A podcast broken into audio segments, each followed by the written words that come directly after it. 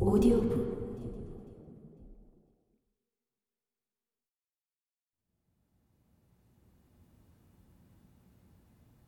다른 반 친구들이 모두 떠나고 어색한 분위기 속에서 반엔 우리 여섯 명만 남게 되었다.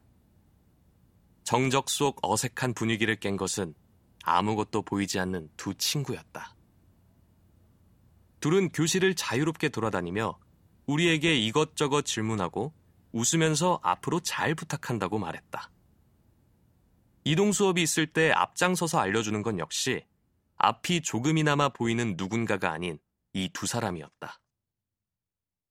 내가 낯선 곳에서 헤매고 있으면 내 이름을 부른 뒤 대답 소리를 듣고 와서 나를 데려가기도 하고 점자책을 찾지 못할 때 내 자리로 와서 책을 펼쳐주는 등 섬세하게 나를 챙겨주었다. 수업이 끝나자 두 사람은 방과 후 활동으로 밴드와 오케스트라 연습이 있다며 내일 보자고 인사하고 교실을 떠났다. 그들은 음악에 대한 꿈을 가지고 있었고 그걸 위해 방과 후마다 악기를 연습했다. 앞으로의 학교 생활이 내 예상과 전혀 다를 것임을 단 하루 만에 알 수 있었다.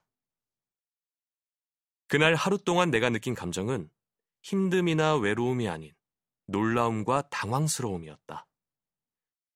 외롭고 힘들다는 감정의 이면에는 남들과 비교하는 마음이 있었다. 시력을 잃어서 더 힘들고 슬프고 외롭고 어려울 거라는 예측은 나의 갇힌 생각일 뿐이었다. 나는 당시 그게 갇혀있는 생각이라는 것조차 알지 못했다. 맹학교 친구들과의 시간은 나를 스스로 가두고 있던 문을 발견하게 해주었다.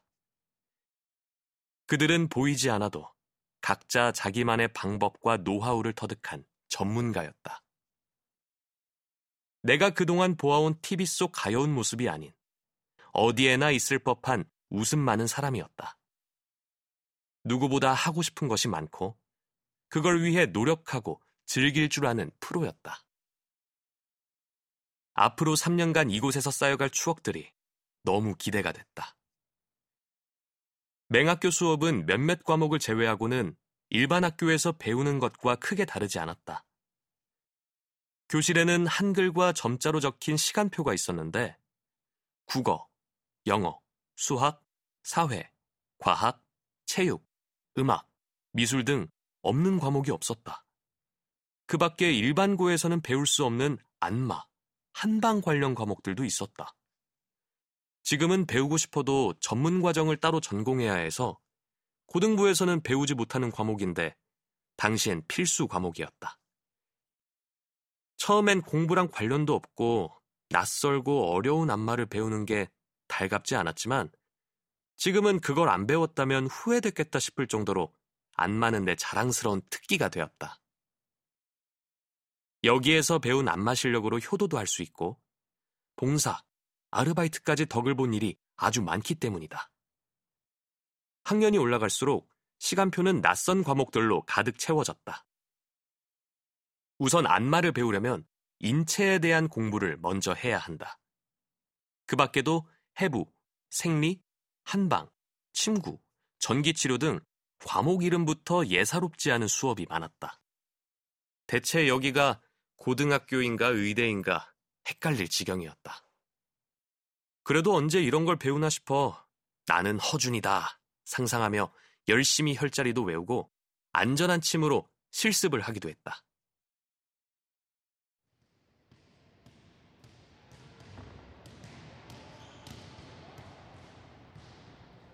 체육 시간도 매번 새롭고 재밌었다. 축구, 배구, 탁구, 테니스 등 다양한 스포츠를 배웠는데 이 시간만 되면 너나 할 것 없이 모두가 올림픽 선수가 됐다. 시각장애인끼리 경기할 때는 저마다 시력이 다르기 때문에 모두 같은 조건에서 겨루기 위해 안대를 착용하기도 한다.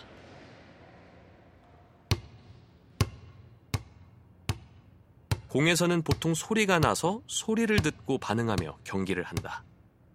처음엔 좀 무섭기도 하고 소리만으로 공의 움직임을 알아채는 것이 쉽지 않았지만 시간이 흐를수록 모두 투지와 승부욕을 불태우며 경기에 임했다.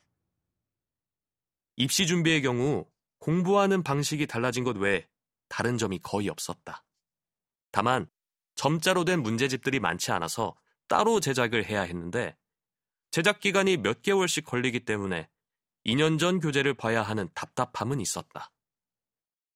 방과 후에는 보충 수업과 야간 자율 학습에 참여했다. 공부하는 게 마냥 재밌지는 않았지만 다시 공부할 수 있다는 것 자체가 너무나 소중했다. 특수학교에서는 공부 외에도 배울 것이 참 많았다. 사실 입학 전 공부에만 매진하겠다 결심한 만큼 학업에 모든 노력을 쏟지는 못했다. 가끔 그때 더 열심히 공부할 걸 그랬나 싶기도 하지만 다시 그때로 돌아간다 해도 크게 달라질 것 같지는 않다. 그곳에서 3년간 쌓은 추억들은 공부로는 얻을 수 없는 많은 것을 주었기 때문이다. 비슷한 상황의 친구들과 함께하며 나는 비로소 장애인에 대한 편견을 깰 수 있었고, 이는 장애를 가진 사람으로서 평생을 살아가는데 아주 큰 힘이 되었다. 더 나아가서는 행복의 기준에 대해서도 다시 생각해보게 되었다. 가령 누군가와 비교하며 내가 그래도 저 상황보다는 낫지 하고 위안하는 것이 얼마나 터무니없는 생각인지 깨달았다. 저 사람보다 내가 낫다라는 기준을 누가 정할 수 있을까? 그 기준이 어떻게 정확할 수 있을까? 그 누구도 누군가의 삶을 향해 섣불리 불행하다 말할 수 없다.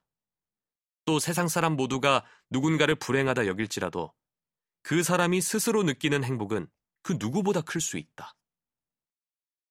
행복은 누군가와의 비교를 통해 얻는 것이 아니라 스스로 찾아야 하는 것이라는 사실을 친구들과 함께하며 배웠다. 늘 행복한 삶을 꿈꾸는 나에게 이것은 최고로 값진 배움이었다. 주체적으로 나의 행복을 찾아 나서는 사람. 나아가 누군가의 행복에 함께 공감할 수 있는 사람. 맹학교에서의 생활은 내가 꿈꾸는 사람으로 성장해가는 첫 번째 발돋움이 되었다.